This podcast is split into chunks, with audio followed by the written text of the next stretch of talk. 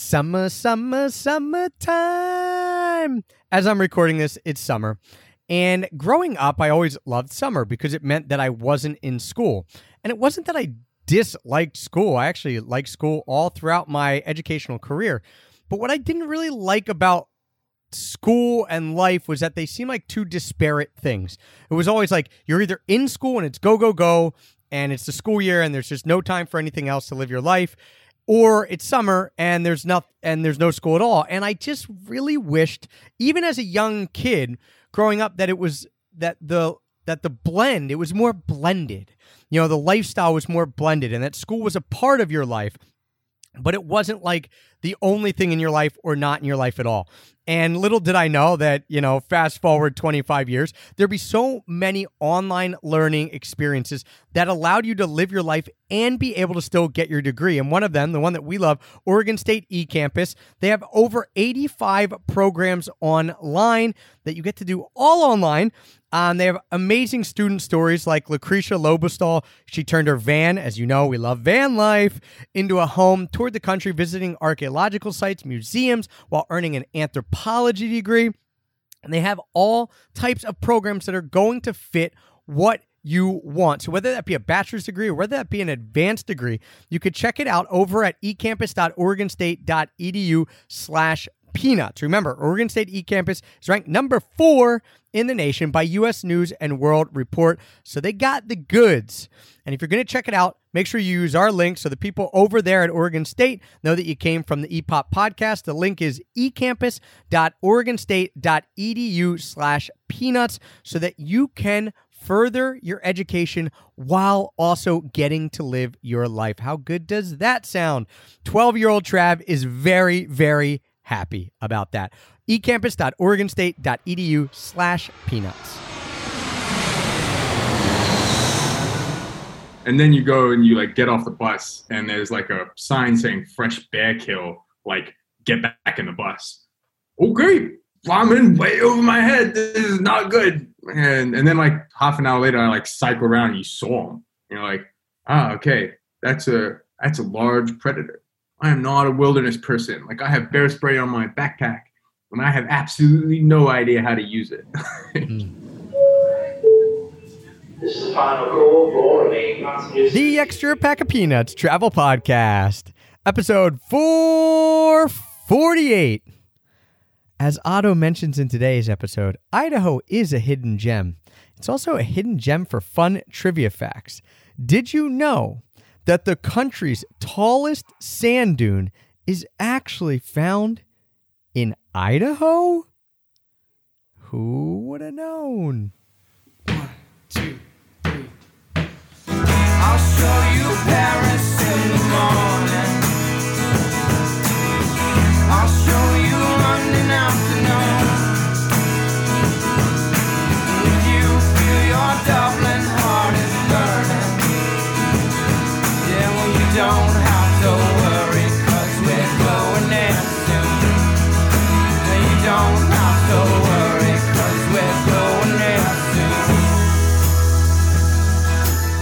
to worry, 'cause we're going in soon. Hello, travel nerds, and welcome to the Extra Pack of Peanuts Travel Podcast, the show that teaches you how to travel more while spending less.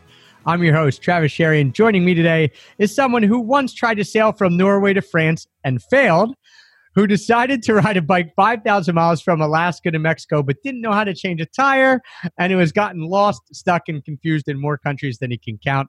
Otto Ecroyd, author of Northbound and Down. Otto, thanks for joining me. Huge welcome, man. Excellent. Thanks very much, Travis. Yeah, at least with the Alaska to Mexico cycling trip, that I actually made. The sailing was slightly less successful, but at least, you know, cycling, you can make your mistakes and you can keep moving. Sailing is less forgiving. That is true. If you guys are a fan of mishaps, which if you listen to the podcast, you are, this will be your show today, because even just chatting with Otto a few moments before this, like me, there are a lot of things that you decide to like jump into full force without maybe knowing everything. And, you learn lessons along the way. That's a good place to be. 100%. If you don't sink, you swim. Unless you're in the middle of the North Sea, in which case you probably sink, actually. You've been there. Yeah. There you go. So we got adventurer, explorer. We've got these idea of like grandiose terms, right?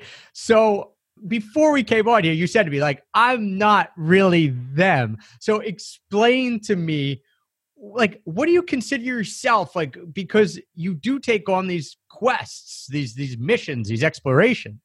Yeah, 100%. I mean, I'm like a 9-to-5er trying to flaunt, as it were. You know, I'm trying to like, I have a normal day job. I'm not an athlete. I just read a book and got really inspired, and was kind of in a moment in my life where it was easy for me to take a break. And, you know, Alastair Humphreys rode a bike. Geez, maybe I can do it too.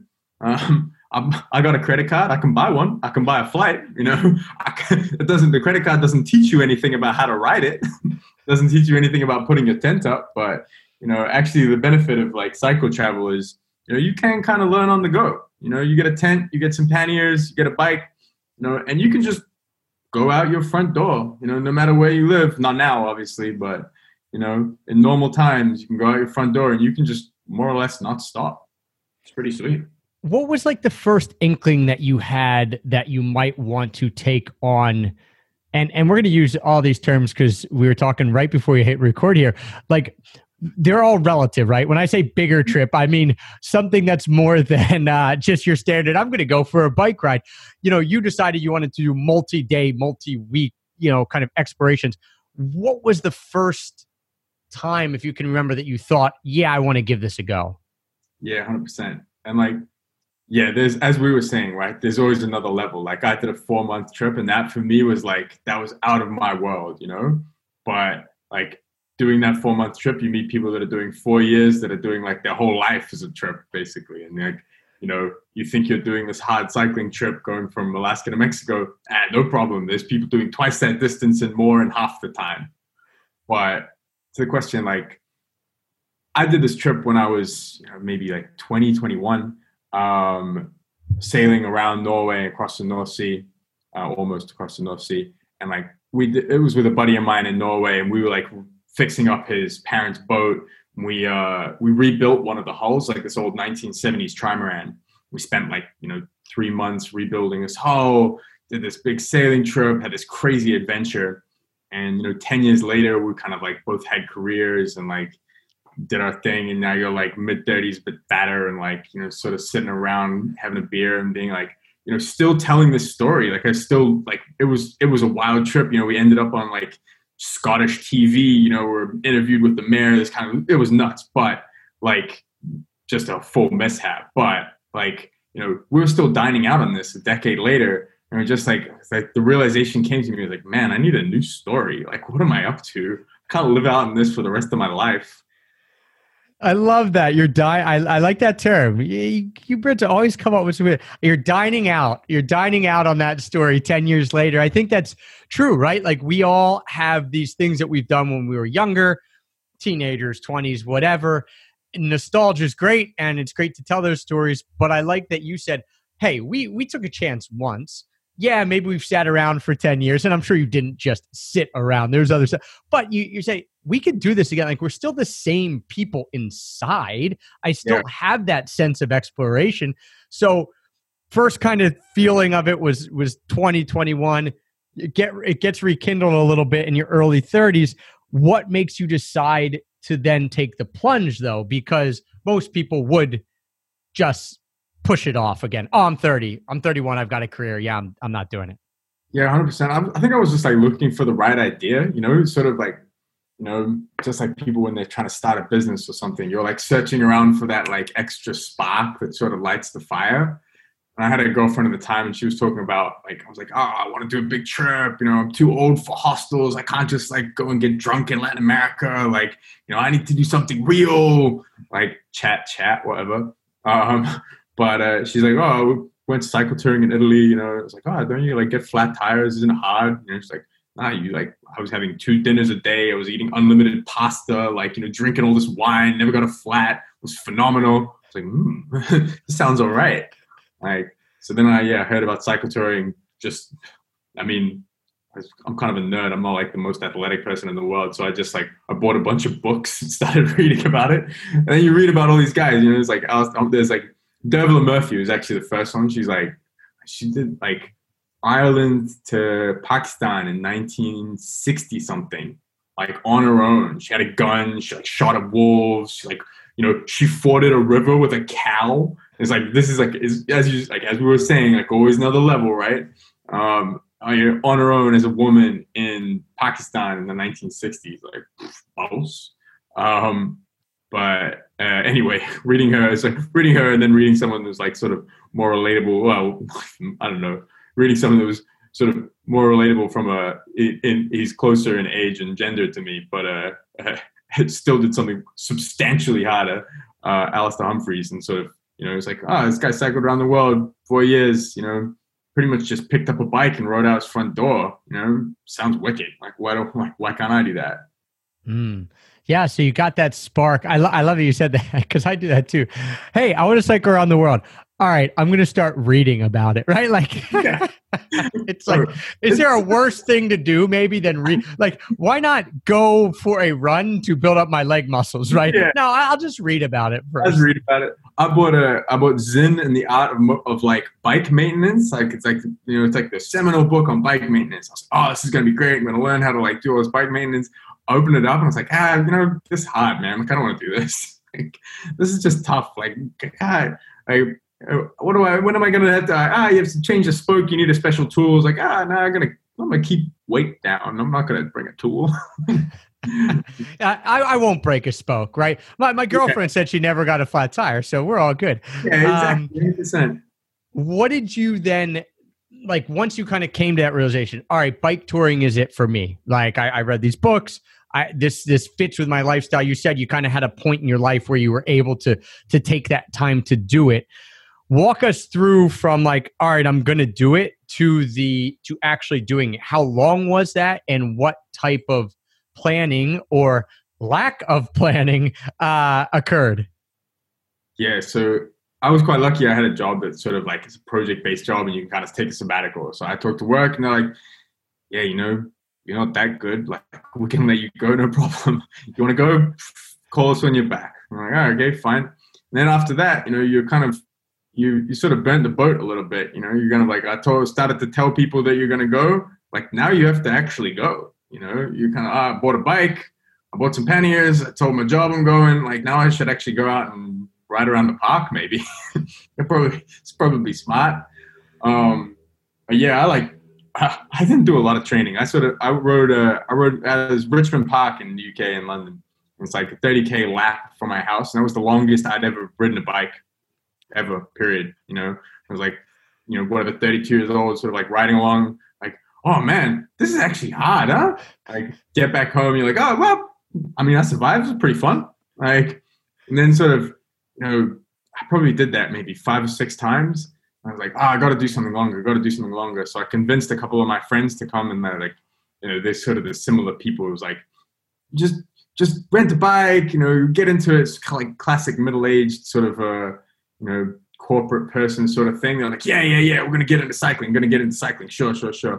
You know, we did Newcastle to Edinburgh. It was like 300K. I was like, it's a good cycle. Except basically we just like, you know, take 14 hours to do the day, have a bunch of pints in between. You know, like first restaurant, we like ate them out of oysters. Like, this is like more of a junket than a cycle tour, but yeah, I'll take it. And then like, yeah, after that is like, you know, you can convince your buddies to do 2 or 3 trips with you. And then after that, you're more or less on your own. Like, after sort of like, I don't really like the hills, man. You know, I got other holidays I want to go on. Like, you know, we're done here. You need to figure this out on your own. It was like 6 months, and then bam, ticket to Alaska. So okay, so you did do a bit of. I mean, I know you said like, all right, it wasn't much, and it didn't prepare you for what you were going to do. But yeah. 300-kilometer ride, multi-day. Yeah, you know, you at least did that. What made you decide that it was going to be like you're starting an endpoint, that you're going to start in Alaska and go down through Mexico? Like, why for you did you decide to do that as opposed to, I mean, well, I guess anywhere else in the world that you could cycle, which is basically anywhere? No, like to be honest. My first like ambition, because I never really traveled in South America, and I'm from the U. Like my mom's from the U.S., but I never really been around there. I was like, it'd be really cool to kind of do Argentina to Alaska. And then this is before I really knew anything about it. So I was like, I'm going to do Argentina and Alaska. I'm going to do Argentina and Alaska, blah, blah, blah, chat, chat, chat. And then he's like, it's 20,000 K, it's going to take you 2 years. They're like, I haven't got time for that. That's beyond me. I need a little tour. And then I figured out that if you go from Argentina up, you're kind of riding into the wind. I was like, I don't want you. The first mountains you got to cross are the Andes. And it sounds really hard. I don't want to do that. And so, a good decision would have been like, I'll just save the money on the flights and I'll just ride out my front door in London and ride east. Because you just can, you can go for miles and miles and miles, and you don't have to pay for a flight. You don't have to put your bike in a box. Nope. I was kind of wedded to North America. Don't know why, I was kind of like the momentum, it sort of caught me, and I think I just told too many people. And I was like, nope, guess we're going to do Alaska. I think one of the things too with that, because you see a similar thing happen with just regular travel too. Like I'm in the US, I'm like, I got to go to Bali, I got to go to Thailand, when I could go down to the Caribbean or Mexico or Central America, and it's quicker, it's easier. Yes, same time zones, right? But you're like, because it's further, it essentially, you almost say like, if I'm going to take a trip, or in your case, if I'm going to do 4 months and really do this, like I would have amazing experiences going out my front door in London and going east, but someone could get in a car and do that same thing. Like, let me do it proper, right? And so I understand that, right? You're like, this is a huge adventure. When am I going to do this again? I might as well pick where I really, really, really am intrigued by. Yeah, 100%. Except I knew absolutely nothing about Alaska. I got there and I was like, I'm going to go through the Yukon, and I'm just telling this to a lady in the hostel, and she's like proper Alaskan. She she ran a school up in Gavik, or I can't say it, but Barrow up in the North Slope. And she was like, if you haven't seen Denali, you haven't been to Alaska. I was like, okay, guess we're going to go to Denali. Got to take that one. You turn up there and you're like, I'm just going to skip out of Alaska really quick. And then suddenly 500 Ks north later, you're like, guess we're going to go see Denali. Oh, man. So, okay. So you went, I'm assuming, in summer. Yeah. You knew that much about Alaska. Okay. I was going to turn up in April. I was like, I need some time. And then I was like, look at the weather in April. You're like, maybe not. Maybe June. All right. So you start in June. You hit up Alaska. You decide, hey, I'm going to go the opposite way of what I planned, to go up to Denali, which in hindsight, good decision or bad decision? Oh, man, amazing. You would have, if you haven't seen Denali, you haven't been to Alaska. She wasn't wrong. She knew her stuff. But it's nuts. Denali is there's a gravel road into the park that they ban cars from, so you can ride on it in a bike, or they take the tourist buses in there. So it's pretty empty, and it's like a big moose habitat, bear habitat. If you're another level from me, you can go backcountry camping there. And it looks like some parts of it look like the moon. There's Denali there, which is the highest mountain, this sort of thing. And you get to see bears really up close, and you don't have a metal wall in front of you. you suddenly you're like, yep, that's furry. It's big and it's coming in my direction. I'm going to get out of here.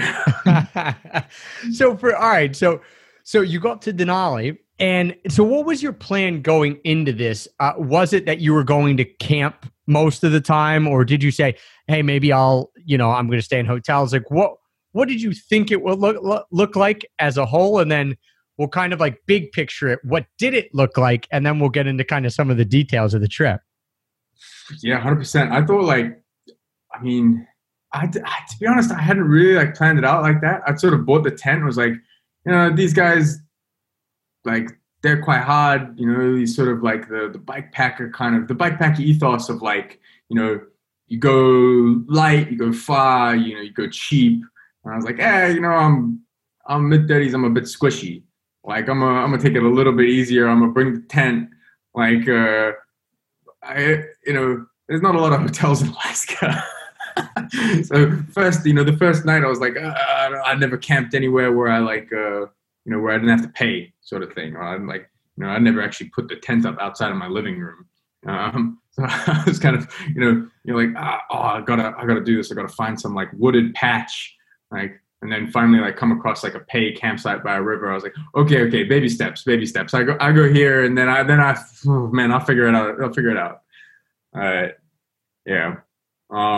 But yeah, I think the idea was to sort of try and emulate that sort of like go light, go far, go cheap sort of ethos, with a little bit of like, a little bit of realism as to who I am, a little bit of like, I'm not going to be able to eat bread every day, like peanut butter and jelly sandwiches or something. Like, yeah, I got a credit card. I don't have to do that. Like, right. You're not trying to make it as hard as possible just to make it hard. You realized this is going to be hard anyway, no matter. Yeah. I could have as much money in the world as I want, but if I actually am biking this, it's going to be hard. Yeah, exactly. Like, I halfway through, I heard a story about a guy who did coast to coast of Canada, like, and just eating peanut butter and jelly sandwiches, and got back to France and had scurvy. I'm like, nice. That's honestly, I thought we eliminated that. Right. I didn't realize scurvy was a thing, but yeah, that's still around. Too much peanut butter, man. Just give me scurvy. All right, so you decided you were going to wean yourself into camping and all that kind of stuff. What did it then, like, because you didn't have a ton of plans going into it, were there points where you then decided, I need to take a step back and plan this more? Or was it just kind of falling forward every day, every other day? You're just like, hey, this has worked so far. Let me just keep going. Yeah, it's a little bit of both. Like, I did a bit of planning on the way, but I sort of like the craziest story actually from this is on the plane over there, I sat next to these two dudes, and you like sit down next to someone on a plane. You suddenly you're like, I'm from London, man. I don't really want to talk to these people. I'm going to be stuck talking to them for 8 hours. They look really cool. They look really like outdoorsy kind of guys. I was like, I'm trying to like do this trip to talk to people, like trying to meet people. I should be like a little bit more open at the start of my great adventure, And finally, the guy actually just like talked to me, so I didn't really have to do anything. I was like there, sitting in my little bubble, being like, should I say hello? Should I say hello? Finally, the guy's like, hey, what's up, man? Okay, hello, my name's Otto. Nice to meet you. And he's like a river guide from Idaho. And Johnny Idaho. He's like, the coolest guy in the world. He's like guiding river trips, guiding hunting trips, just like absolutely gnarly. And it turned out the dude who was picking him up from the airport in Seattle was the older brother of a guy that had guided a whitewater rafting trip that I'd been on as a tourist in Iceland. Who knew? Like, small world. What do you? And we were sitting there in the back of the plane, like on these little screens and like Virgin Atlantic, being like, it's like, I don't know. He's like, where are you going? I'm like, yeah, I'm going to go down the East Coast, like, go through Vancouver, got some buddies in Vancouver. I'm going to visit them. I'm going to do the Pacific Coast Highway. He's like, you're not going to Idaho? I was like, no. He's like, whole state of Idaho should be a national park. Like, yes. I guess we were going to Idaho then. And then I was like, I was kind of planning the route out, and I was like, it's not a bad option. Ended up going to stay with the guy in Idaho. It was awesome. Like, I painted his house. That was a poor decision on his part. Like, really? You painted his labor? Yeah. Nah, okay. Well, all right. So it seems to me that the thing that we just have to remember is we don't have to plan well. We just have to sit next to brazen Americans who love their state, and you just follow what they say to do, right? 100%. He planned out like a month's trip through Idaho. Like, it was dope. And I honestly, like, I was there in Idaho for probably like maybe 2 weeks or something. And you could have been there for 10. You could have been there for a whole lifetime.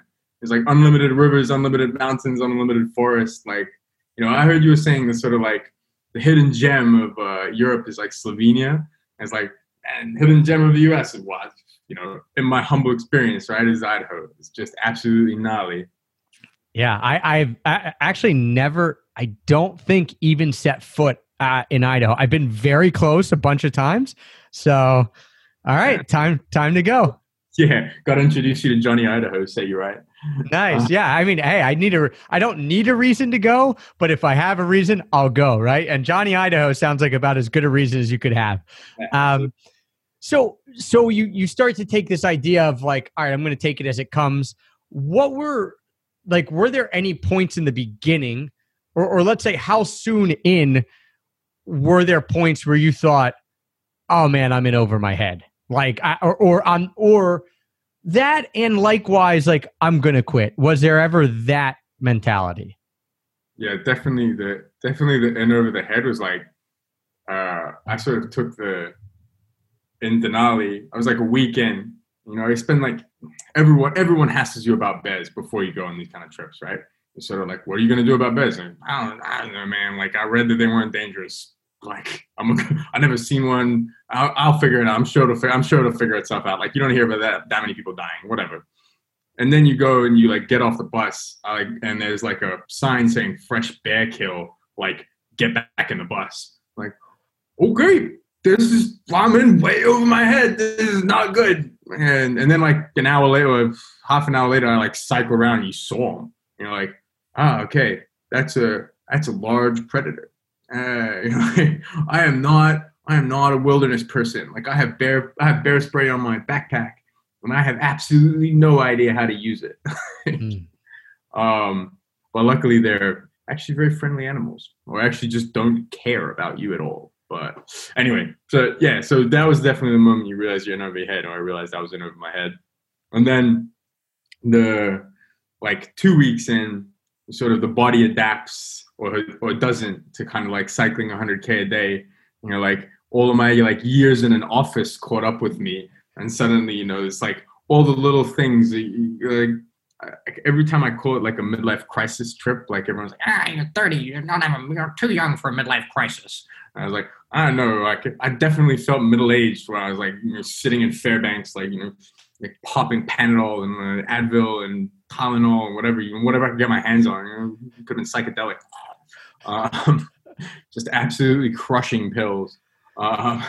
And yeah, there I was feeling very old, and it's like, does this still count as a trip if I take the ferry down? That's still cool. Like, it's not cycling, but yeah. But luckily, eventually the knees recovered. So yeah, because the physical fitness part obviously can't be, you can't just forget about that, right? And you can't look past it. Like, maybe mental roadblocks, fears, okay, I'm just going to keep going. But there must have been a point for you where you just said, physically, I have to, like, what was it? Take a break? I mean, obviously you're popping pills and make sure you had stuff like that. But did you have to take whatever, a couple days off and say, I'm not doing this? And after that, what was it like? Like, was there the thought of, oh dude, I now that I took some time off, because I feel like this would be me, gung-ho, going 10 days in, take a day off, and then being like, maybe I don't want to get back on that. One day turns to two, turns to three, turns to four, and then it becomes the ferry.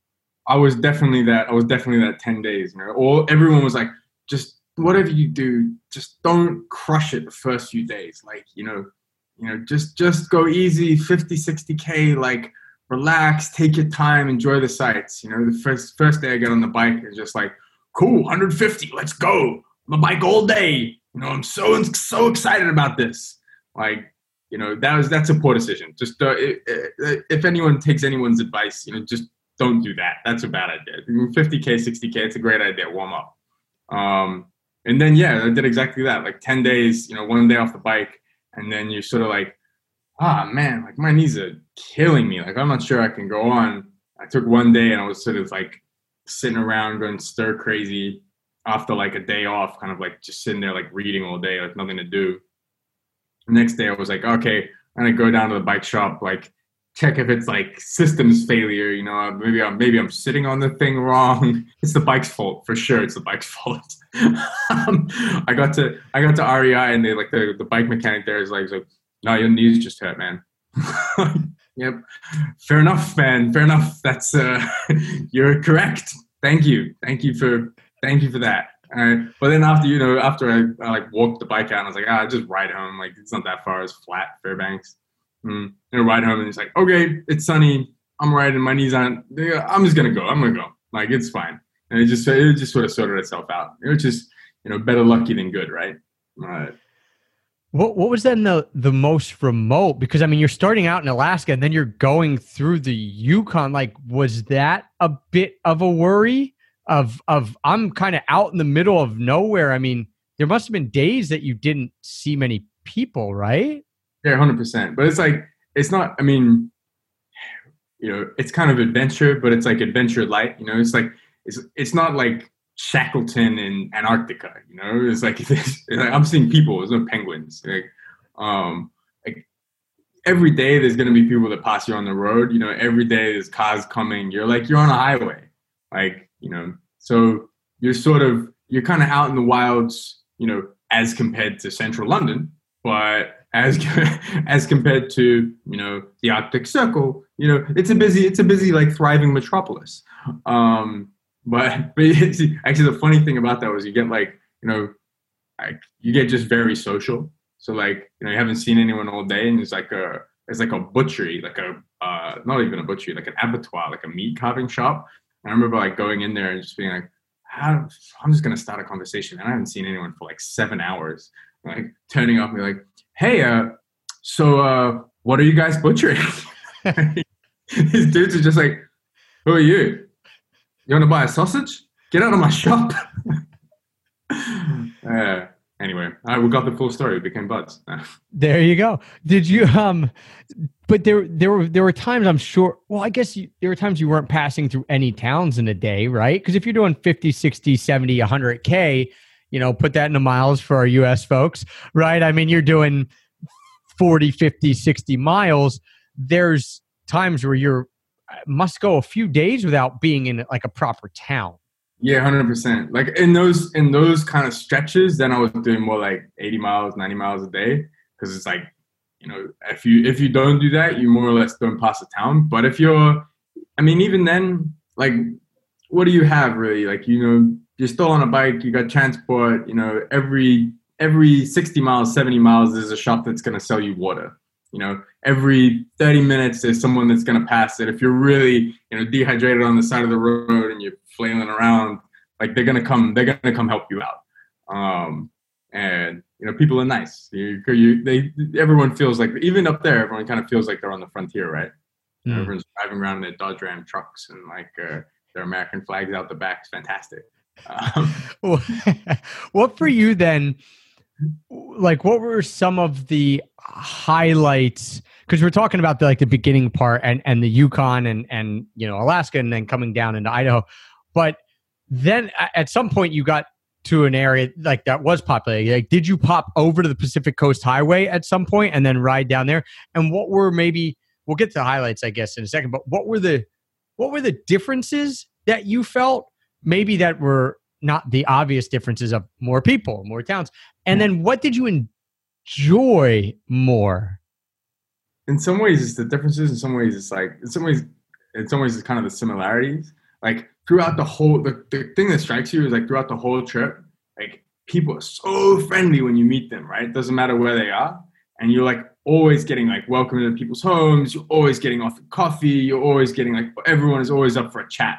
And it doesn't matter, like, you know, particularly I had like this stupid mustache, you know, handlebars kind of out the side, you know, I had this like cut off singlet, like I look ridiculous, like a neon yellow backpack, I look ridiculous. And so, and did you do that on purpose? Was that kind of like, I'm like, I might as well have fun with this, it'll kind of spark conversation, or no?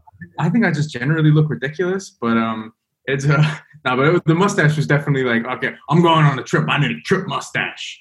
It was a I think that might be a common, also kind of a common middle-aged man thing. Sadly, playing real into that stereotype.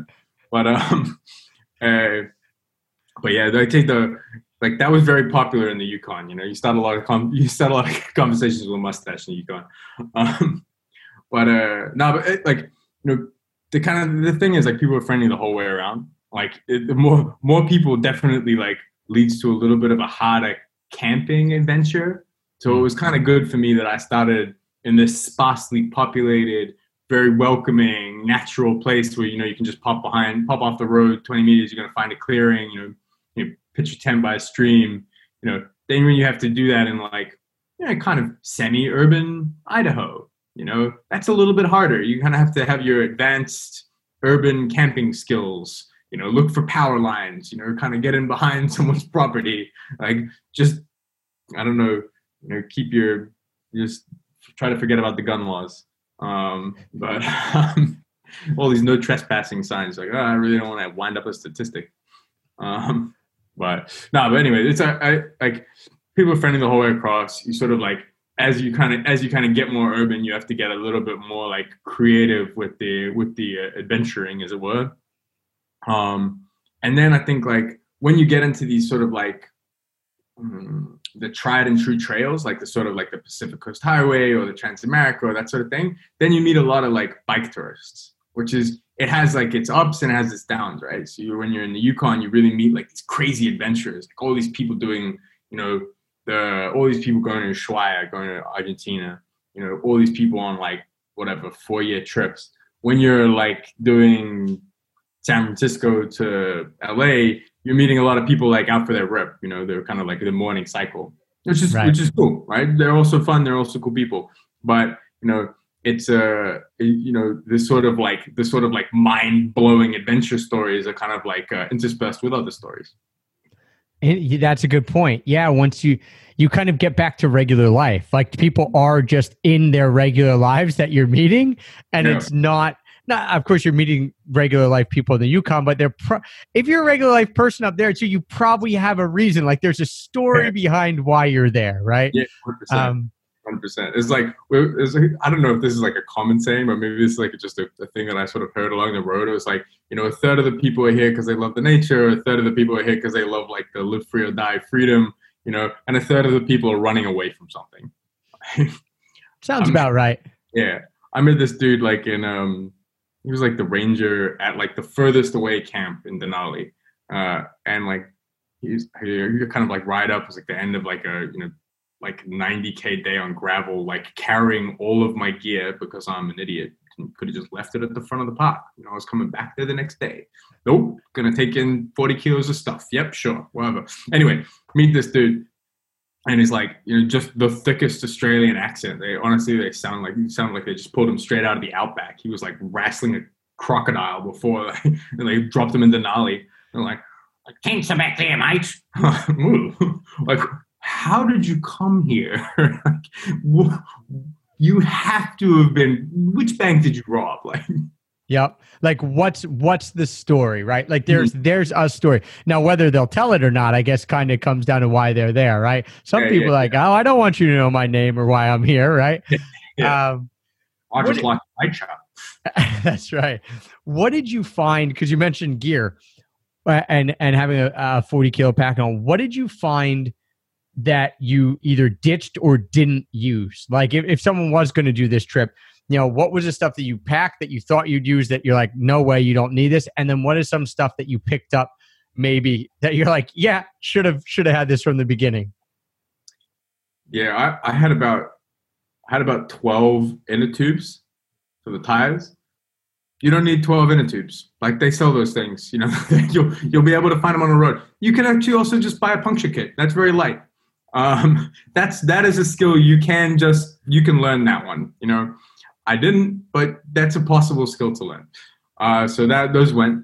I also had like a very large and intense solar panel, you know, which would have been really useful if I was in the Gobi Desert. But in America, they have, like, power outlets. So you can just charge stuff. You can charge stuff in cafes. You know, they don't charge you for it. I had a lot of bird watching books. Thought I was going to have a lot of time to.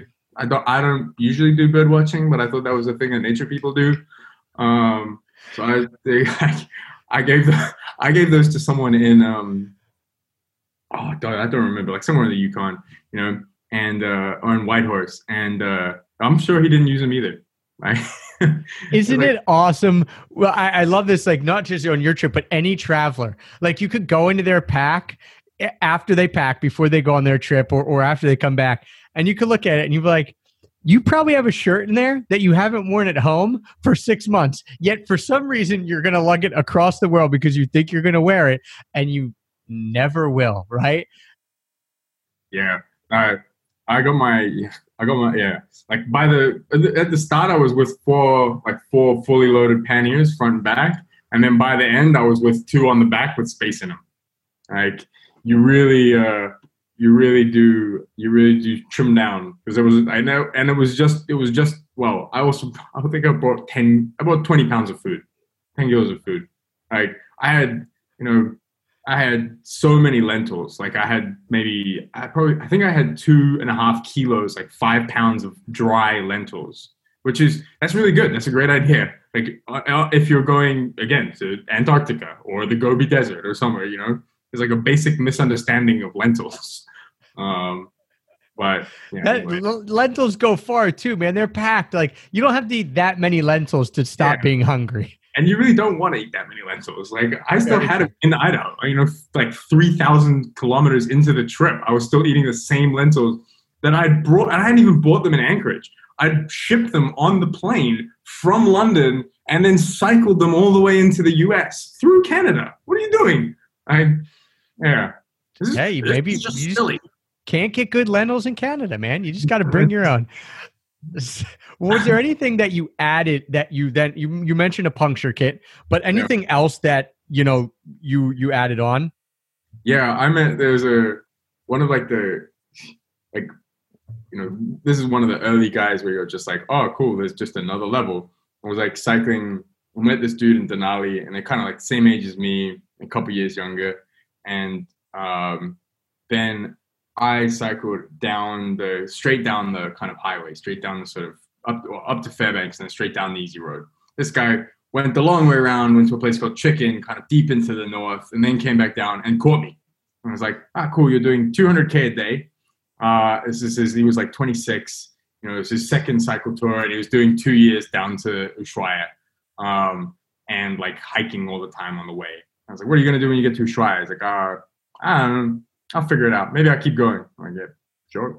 That's you're a proper adventurer, right? He gave me a scraper. That's the most useful piece of kit that I got. It was just cleaning out the inside of your pan with this rubber spatula. It is the most dirtbag bike touring thing that I really hoped I would never do, but then actually found extremely useful. Like, nice. The things you don't know until you've taken the hard road through Chicken and around, right? This guy figured it out. Scraper, very useful. Awesome. Did you have a plan? Because I know you said like you obviously scrapped the plan of going all the way down to Argentina or up from Argentina, but did you have an end date and an end like destination, or were you kind of just taking as it comes? I had an end date. I did have to go back to work at the end of the time. So I was sort of like limited to 4 months. And like, I kind of, you know, honestly, Alaska to Mexico just sounds really good. Like I didn't, you know, it sounds better than Alaska to America, you know, it just doesn't really make any sense. So Mexico just had like it has a really nice ring to it. I went like 20 kilometers into Tijuana. It's Mexico was not a large part of my experience. I just really, you know, it makes a great title for a book. I kind of just wanted to like, you know, kind of do that and get that kind of like, kind of do the through hike as it were on the cycle and, just, you know, tap out at 4 months. Were you ahead of schedule or like how strict were you keeping to a regimented X amount of miles per day will get me here? Were you just... Yeah, nah, it was, I mean, in the end, like after cycling for 5,000 miles, I actually discovered that I quite like cycling, which is convenient. So I was sort of, you know, like you have 10 hours in the day, you kind of get up and you're like, all right, cool, I'm going to cycle for 10 hours. You know, it's kind of, that's going to be my day. I'm going to sit in a cafe and drink diner and drink 15 cups of coffee until they kick me out. Tap away in my diary on my phone. And then So I wasn't really like, I didn't really, but yeah, other than that, like just enjoying the cycling and kind of just getting into it. I wasn't really like sticking to too much of a plan. I got to Utah and I kind of, all of this thing of like, oh, you know, I want to keep this single line, this unbroken thing. And I was talking to a bunch of people and they're like, oh, cool. So if you want to go to Utah, you either go down through Arizona, you go down through the desert, or, you know, you can go back across to, you can go from Salt Lake, you can go back across into like Eastern Washington, also desert. You know, Eastern Washington, maybe there's some people that like it. Maybe there's some people that don't. You know, I was like, yeah, they're like, if you want to do the coast, just fly to the coast. So I flew, you know, and then I didn't really stick to any of the rules. I didn't really stick to any timeline. I just kind of like, I enjoy the cycling. You'll make it where you make it. Ah, good point, man. Good point. And because it is, I think so many people get caught up when they're planning in having it be this ideal version of what they want. And then when you're on the trip sometimes, and this goes for life in general, right? But you're like, you think you have to hold yourself to this set of rules that you're the only one who made them. Yeah. And yeah. Okay. So you decided, hey, I'm going to go from Utah over to the coast and then go the rest of the way down the coast. 100%. You know, like it's a holiday. It's not a race, you know, it's not like a, like I'm not Amundsen. I'm not Scott, you know? And it's like, who's keeping score? Like, you know, it's not the Tour de France. Right. I'm just some like middle-aged kid on a bike. It's kind of like, I mean, you know, you can cycle if you like. You know, you can also take a day off. You like sit in the library, read a book.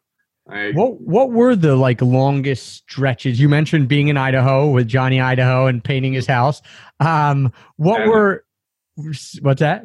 Badly, very badly. Very badly, very well noted. If you come here, we won't put a paintbrush in your hand, man. Do it. For me, for you, much better. What were there other times where you like settled in a little bit or took some time off and had like a bit of a break from cycling? Yeah, I had like a family reunion in the middle with my granddad's 90th birthday, I must say.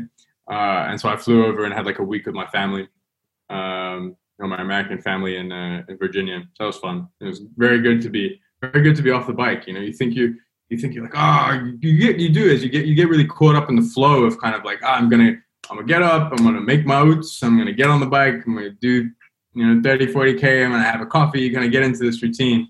And then, you know, you go and hang out with other people that don't really care about cycling and really don't care that you've been sleeping in a tent and really just wished you'd shaved before you showed up.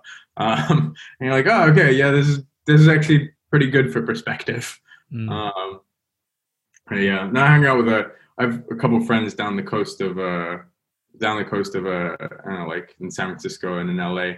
I hung out there for a little while. And then through Idaho and through Montana, it's like, I met a bunch of people that just like invited me in and kind of like kindness to strangers sort of thing, staying with people. And, you know, got introduced to some New Zealanders who told me to fly fish. That was great.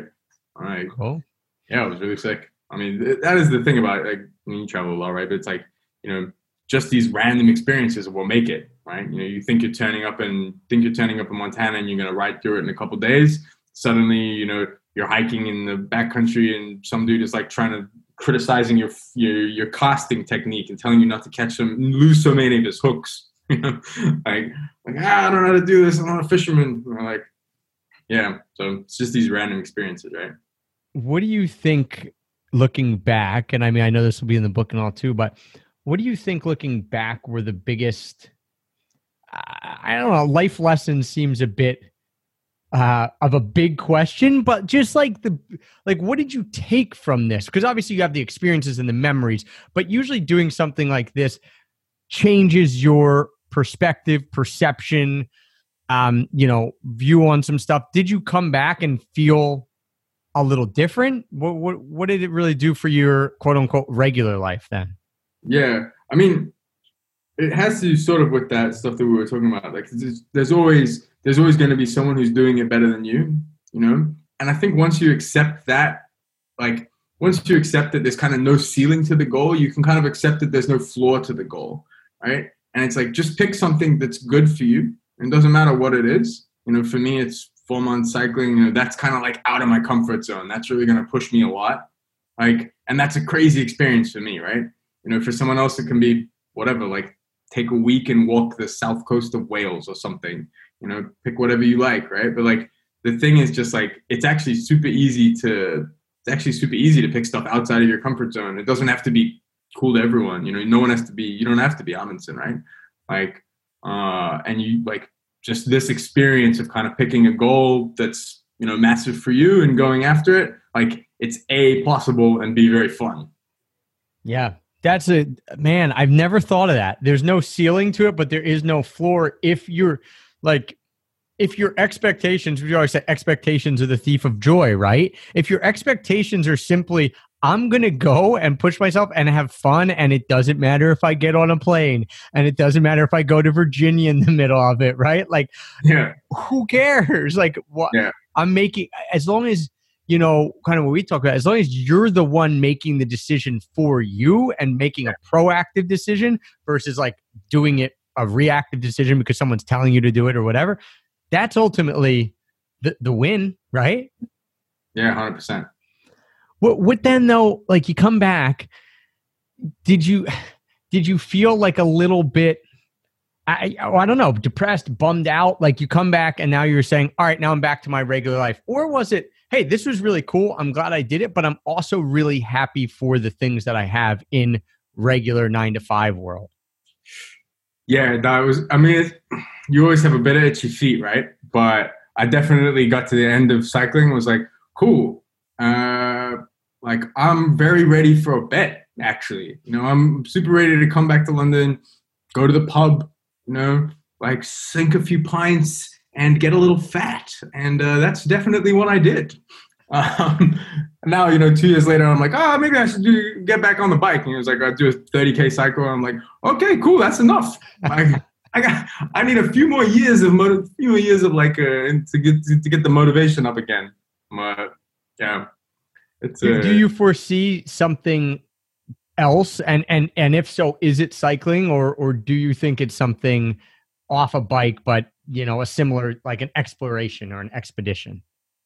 Yeah, I don't know. I like writing the book as well was like sort of a parallel adventure, right? Because I started to write that, like, you know, just for myself as a diary. Then I was like, it's getting like better and better and kind of longer and longer. I was like, okay, I give it to my parents, you know, I give it to like a couple of my friends, and kind of like it's growing like level by level. And then, you know, in the end, I printed it out. I spent like 2 months after editing like this chicken scratching that I'd like done on my phone during the trip, like editing that down into an actual book. And then I printed that myself and just gave it to everyone for Christmas and like sent it to all these people that I'd met on the trip. And like, it was this crazy experience, you know, I never thought it was going to, that was going to happen when I started doing it. And then this sort of like, you know, people start to read it and they're like, this is really funny. You should like, you should get this published, man. You should get this published. Like, cool. Can you introduce me to a publisher, or like how I do that? It's like, so you spend a year like trying to figure that out. So that like, I mean, it's not cycling, but in its own way, that's like learning stuff and kind of like, you know, discovering this whole new world of like, you need an agent, and an agent talks to a publisher. And then you have to rewrite the book again. Ah, okay, cool. All right. This is substantially more work than I was expecting. But you're right. It satiates a curiosity. It's an unknown that you are undertaking.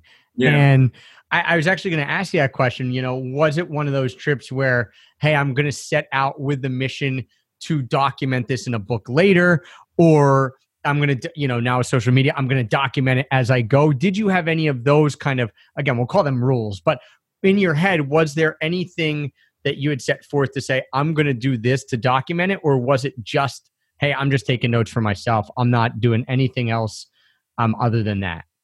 Yeah, I tried to take a lot of photos. So with the writing, I want to remember it afterwards. So I kind of like, I've been on a bunch of trips before where I didn't write anything down, and then, you know, 6 months later, you're trying to talk to someone about it in the pub, and you're kind of like, you remember like the three highlights. You know what I mean? Like I took this trip to Chechnya to visit a buddy of mine out there, and went to his cousin's wedding, and we had like the craziest time. And like we were trying to like write these little things in like the back of his car as we were like speeding around these mountains, and like people were like firing guns and we were like, ah, God. And then you go back and you're like, there are like people were like, how was Chechnya? You're like, yeah, it was good, man. Pretty cool. Do you have any more details? Like, yeah, like a little bit, but like, okay, if I'm doing this big trip, I got to like document it a little bit, like at least for me, just to like, 6 months down the line, like I want to like, at least be able to tell someone what happened in Idaho. Right. Then I was like, I'm not particularly photogenic. So, I was like taking a lot of photos of the landscape, but, I started out and I got like a photo sharing thing with like family, but no one needs to see those, it's not getting turned into like a gallery or something, I definitely wish I'd taken a lot more photos of people.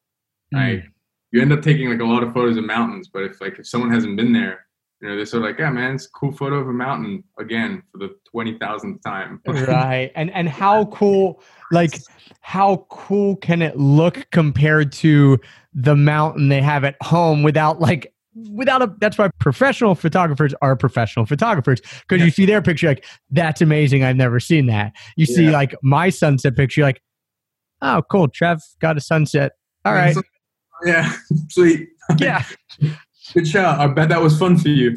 right I because I think that for me, again, as I put myself in your shoes of like, all right, I want to go do something like this, blah blah blah.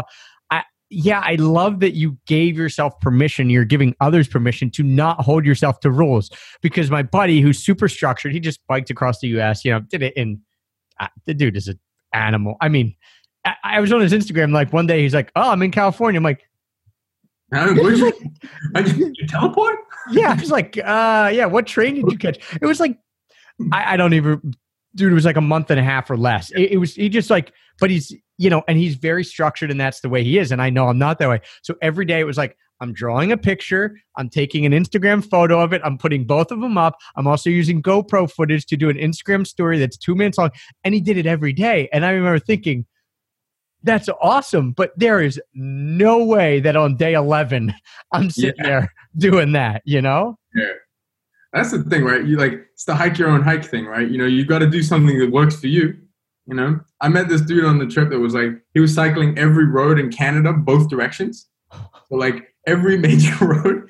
And he loved it, man. This is what he was doing. He was like, that's a lot of years of your life you're doing that, buddy. Like he had a map and it was like pink in one direction. If he'd gone that direction, it was like green in the other direction. If he had like done that direction. And I was like, man, like, I'm not going to do that, but like, I applaud you for doing it. That's cool as hell. Like and no one else is doing that. You were very individual. Yeah. And most of those people, you won't even know, like most people aren't doing it for, especially something like that. You're not doing that for notoriety because you hear it and you're like, that's crazy, but no one cares. Like no one's like, get him on every morning show because this is changing the world. They're just like, oh, that's a bit excessive, Yeah. No, the dude was 100%. Just like, and there was no like, tag me on Instagram. I'm this crazy dude doing this crazy cycle trip. And I was like, nah, just like, I've got a paper map here that I'm highlighting myself and I'm going to do this really gnarly trip. And he had really gnarly rules. Like, if there was roadworks, he would walk through the roadworks. Like, if there is like two wheels on the ground at all times, if they're not going to let him through, he'll stop. When the guys go home and the roadworks, okay, I'm going to walk through it. Like,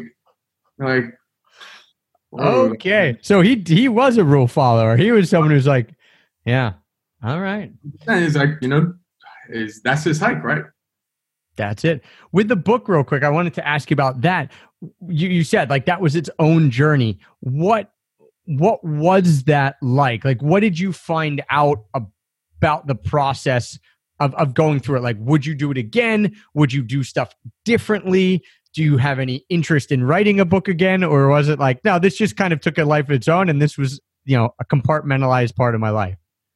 Yeah, it's a lot. I honestly, like I've spent more time writing the book and thinking about the book than I actually did cycling, right? And that was certainly not the kind of like the goal when I set out. But it was wild. It's really hard work. It seems like a really stupid thing to say, but like, I was listening to one of your other shows and the guy was like, I read this book, 45 years ago and didn't edit it, just whacked it out. Publishers loved it. Like, that was definitely not the case with my book. That guy was substantially smarter than me. It's like, you read something 40, but man, I read something like an hour later. I was like, I'd had 6 cups of coffee. This is not funny. This is not even English. Yeah. What are you up to? So I spent a lot of time. It's a lot of time rewriting, a lot of time sort of like, bringing my own sense of humor back into check with the real world, and kind of like trying to figure out something like, is this funny if it's me reading it? Is it funny if mom is reading it? Is it funny if someone who doesn't know me is reading it? It's a much higher bar. Yeah, right?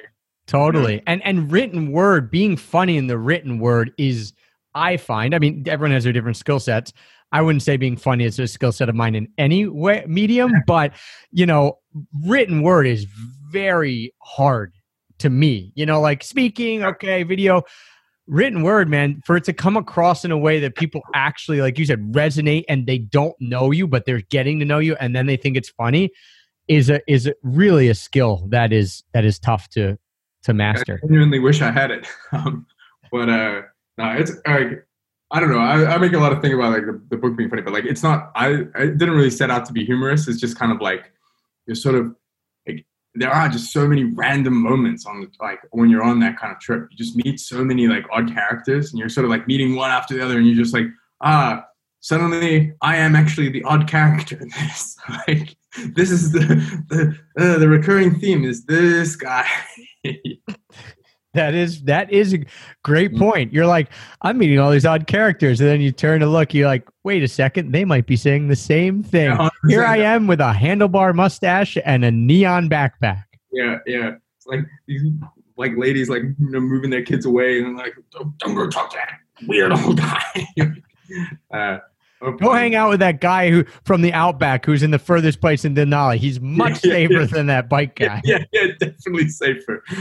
Oh, man. What for you was, if you look back on it, because you said there's all these highlight moments, you could share maybe like one or two of the highlights, maybe the unexpected highlights, but I also then want to hear about the mishap, and I'm sure there's more than one, but maybe the biggest one or the one that had the most impact on the trip. Yeah.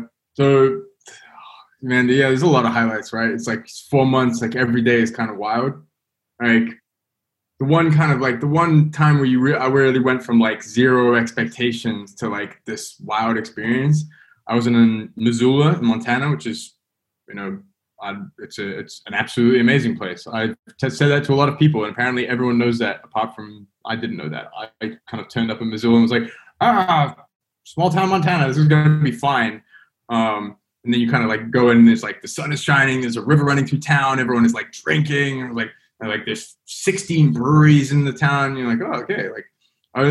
Anyway, a lot of people had the same idea as me. It was a Saturday. I was trying to find like some place to stay in town, and everything is like, there's no campsite. Everything is booked. If you don't want to stay in the actual town, you're stuffed. I was like, okay, fine, whatever. Like I played this game before. I'm gonna go to the bar. I'm gonna have a few drinks, and then I'm gonna go and settle. I'm gonna go and settle in the outskirts of town and try and make myself invisible. And I was sitting in the bar and started chatting to the bartender, and just like, she's like, "Oh, cool, you're doing it. It's a cool trip, like Alaska, yeah. Julie here, she's from Alaska. Like, give him a few more beers. Cool. You have to meet this guy called Brad. Brad will love your trip." And she's like, drags me down the other end of the bar, and there's this dude that looks like the dude from Big Lebowski, looks like Jeff Bridges, 65. He's got he's actually corrected me on this. He's actually mid-50s, but he's got this strong head of like white hair, big muscles, just like super tan dude. And he's like sitting there just drinking his beer, and I'm like, "Oh, cool, man. Hey, how's it going, man?" He's like, "Oh, cool, I'm Brad." I'm like, he'd installed all the art in the bar. He worked at the Coast Guard for 25 years. He'd lived out in Alaska. He'd gone to Antarctica. It's like just absolutely wild stories. And after maybe 3 minutes, he's like, "Yeah, man, just, looking for a place to crash? Just come back to my house. Like, we'll go hit a few more of the breweries around here before." And I was like, "Man, no, literally, yeah, cool. I can do that. Yeah, that sounds good to me." Go back to his house. His house is like a full mural decorated by him, and also by the local artists that he's installing all their art around the breweries in Montana. Like, man, I just met like the absolute local hero. I had like the best night, you know, went out for breakfast in the morning. Like he introduced me to someone in the next town over, you know, that guy in the next town over. I met him again in Wyoming. He like invited me to this mountain bike festival. It was like, man, it's like this guy's like, you know, changed the trip for the better. Just like, just some random interaction. Right. That is the essence of travel, but also doing what you were doing, like, close to the ground, you know, being amongst people, like not running into a place, seeing the three sites and running out, right? Just, hey, I'm here, I'm showing up, who knows where it'll lead, you know, whether that be biking or camper vanning around. I mean, there's any mode you can take, but the slower you go, the more that's going to happen. And I'm with you. It's just, I mean, you can't have those experiences if you're not going to places like Missoula, like Wyoming, just places that aren't, you know, aren't a hot spot for tourists, especially not international tourists, you know, by any stretch. So 100%. And like, I have to say, like, I'm really not that guy. Like, you know, sort of I'm not the friendly guy in the bar that like people want to talk to, you know? So I'm sort of sitting there, like, you know, through this whole thing, I'm just feeling like dead awkward. Like the first, like the lady that introduced me to Brad, you know, she's like, you know, oh, just stay here. But she's working at the bar. And so I'm standing in front of the bar, like waiting 5 minutes, like while she's like serving other customers. And I'm just standing there being like, oh God, I just want to walk away. I should stay here. This could turn out to be really cool. Like, just like, oh man, just killing myself inside. And you're just feeling like you don't really want to be there. And you know, suddenly it turns into this amazing experience. So you kind of like, you know, it's not like I'm like some gregarious guy kind of like that makes these things happen all the time. That's like, you know, that was a sort of wild experience for me. And I think regardless of your personality, right? Like you're going to feel awkward. Like everyone feels awkward at some point. And it's usually when you feel the most awkward that then you mentioned, like it flips right away. Like you kind of have pushed yourself through the awkwardness to find that like golden nugget of experience or you know, or your own Jeff Bridges character, right? And you're just like, oh man, I could have easily just walked away, went to the bathroom, booked it out of that bar and been like, I'm out of here. But you wouldn't have had that experience that you had. Yeah, 100%. What is it for you for a mishap then? Like what is the biggest, like, yeah, well, you know, mishap. What is it when we talk about this trip?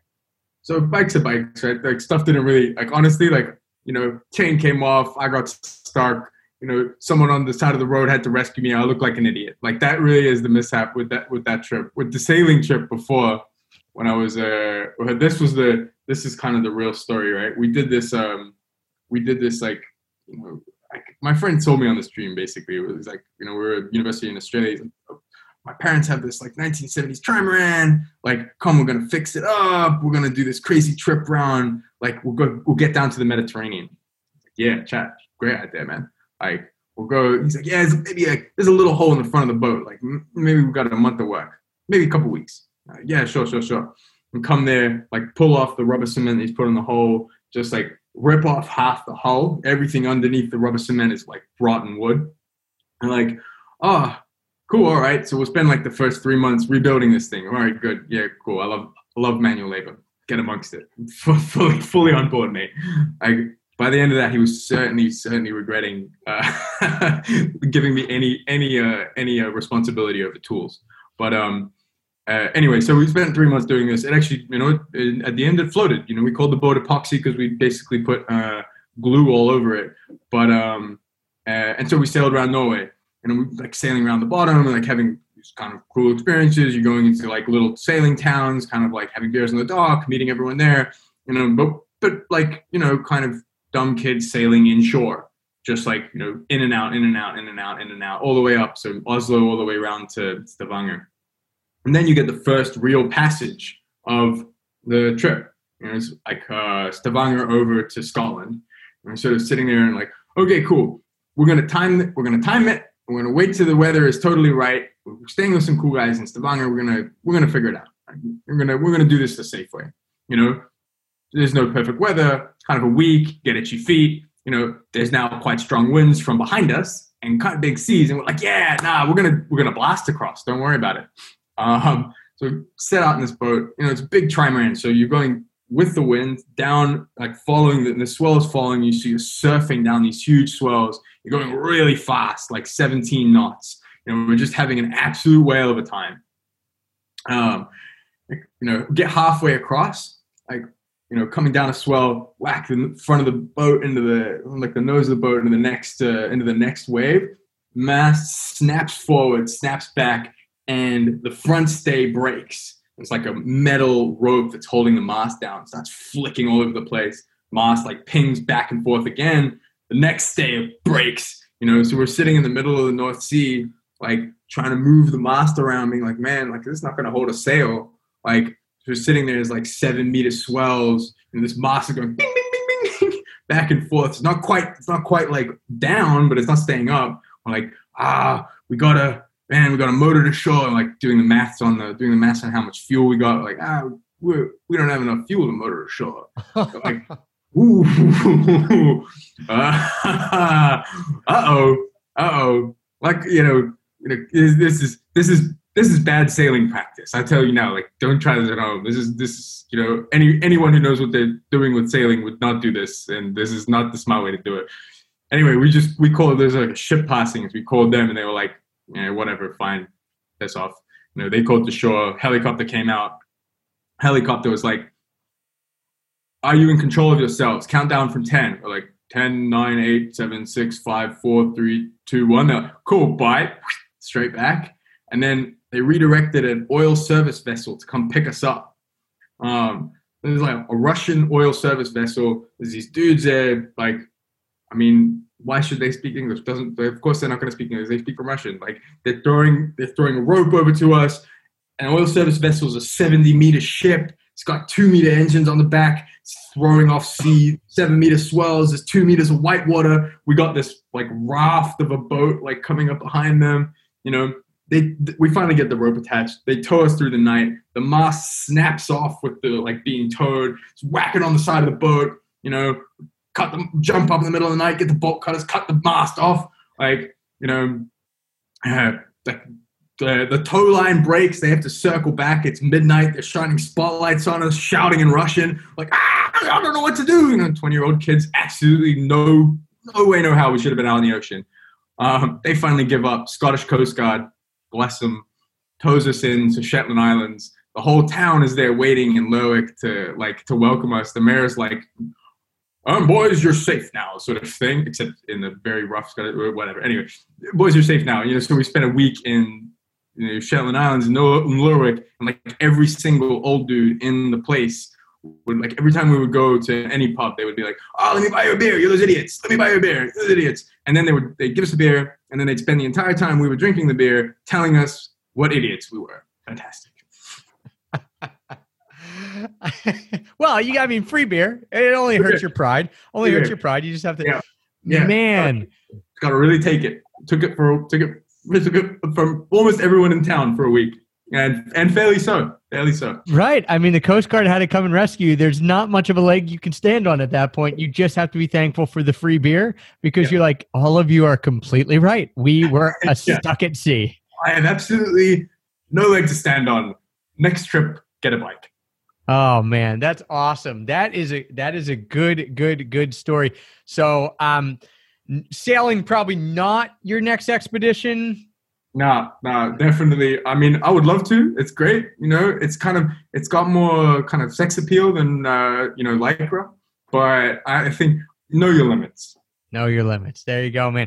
Otto, thank you so much, man, for joining me today, for giving armchair explorers and like the every man and every woman that sit back out there, say like, I can do this. You really are giving people hope, right? You're like, I did it. Hey, I might have done it and was unprepared, and it still worked.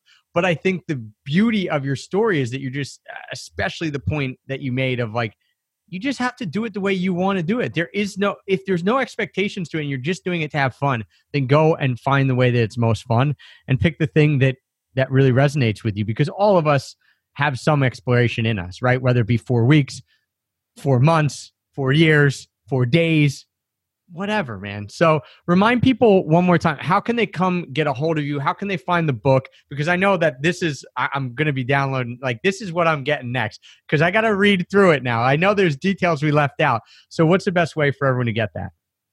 Fantastic, man. Thanks very much. And Travis, thanks very much for bringing me on the show. It's been really fun talking to you. People can get the book on Amazon. It's called Northbound and Down by Otto Ecroyd. Unfortunately, there's also a show called Eastbound and Down, which has nothing to do with my book. But you type in my name, E-C-R-O-Y-D, I'm the only one on there. You know, that's more unusual than the title, but Northbound and Down, available in the U.S. Very cool. Is it available internationally too? Yes, sorry. Amazon International, they ship it everywhere. Perfect. Kindle, paper cover, got maps, pictures, whole nine yards. Looks whatever lovely. You want. I'm getting the physical copy, man. The physical. I love having a physical copy, especially when it's a travel book, right? Just makes it feel a little more real. We'll link that in the show notes, everyone. Northbound and Down, pretty easy to remember. But yes, Eastbound and Down, pretty good TV show too. Yeah. If this gets you into that, I mean, you're welcome. That's right. That's right. Otto, man, thank you so much for joining me. It's man, it is an absolute pleasure to get to talk to you. And the beauty of it, you know, as we just said, I love that you say, listen, I'm a regular guy. I came back to a 9-to-5. I had a 9-to-5 because you and I talked right before we started the show. You know, we get these British explorers on and U.S. explorers, but for some reason, you Brits, like, you got a little something, a screw loose up there. Yeah, people living in England, like, I got to get out of here. But nothing to us in that. Yeah, it's like crazy stuff, right? 4 years and these huge expeditions, which are cool, but you know, when I look at my life, I'm saying, I'm not doing that right now, but I could go and do a couple week trip, a month trip, something like that. So I appreciate you coming on and sharing that story, man. It's such a fun, funny way. Awesome. Thanks very much. Thank you guys for listening. Don't forget, you can go get Otto's book, Northbound and Down. We will link in the show notes, extrapackofpeanuts.com/shows. And thank you for your support. That makes us the #1 rated travel podcast out there. Until next time, everyone. Happy free travels. I'll show you Paris soon.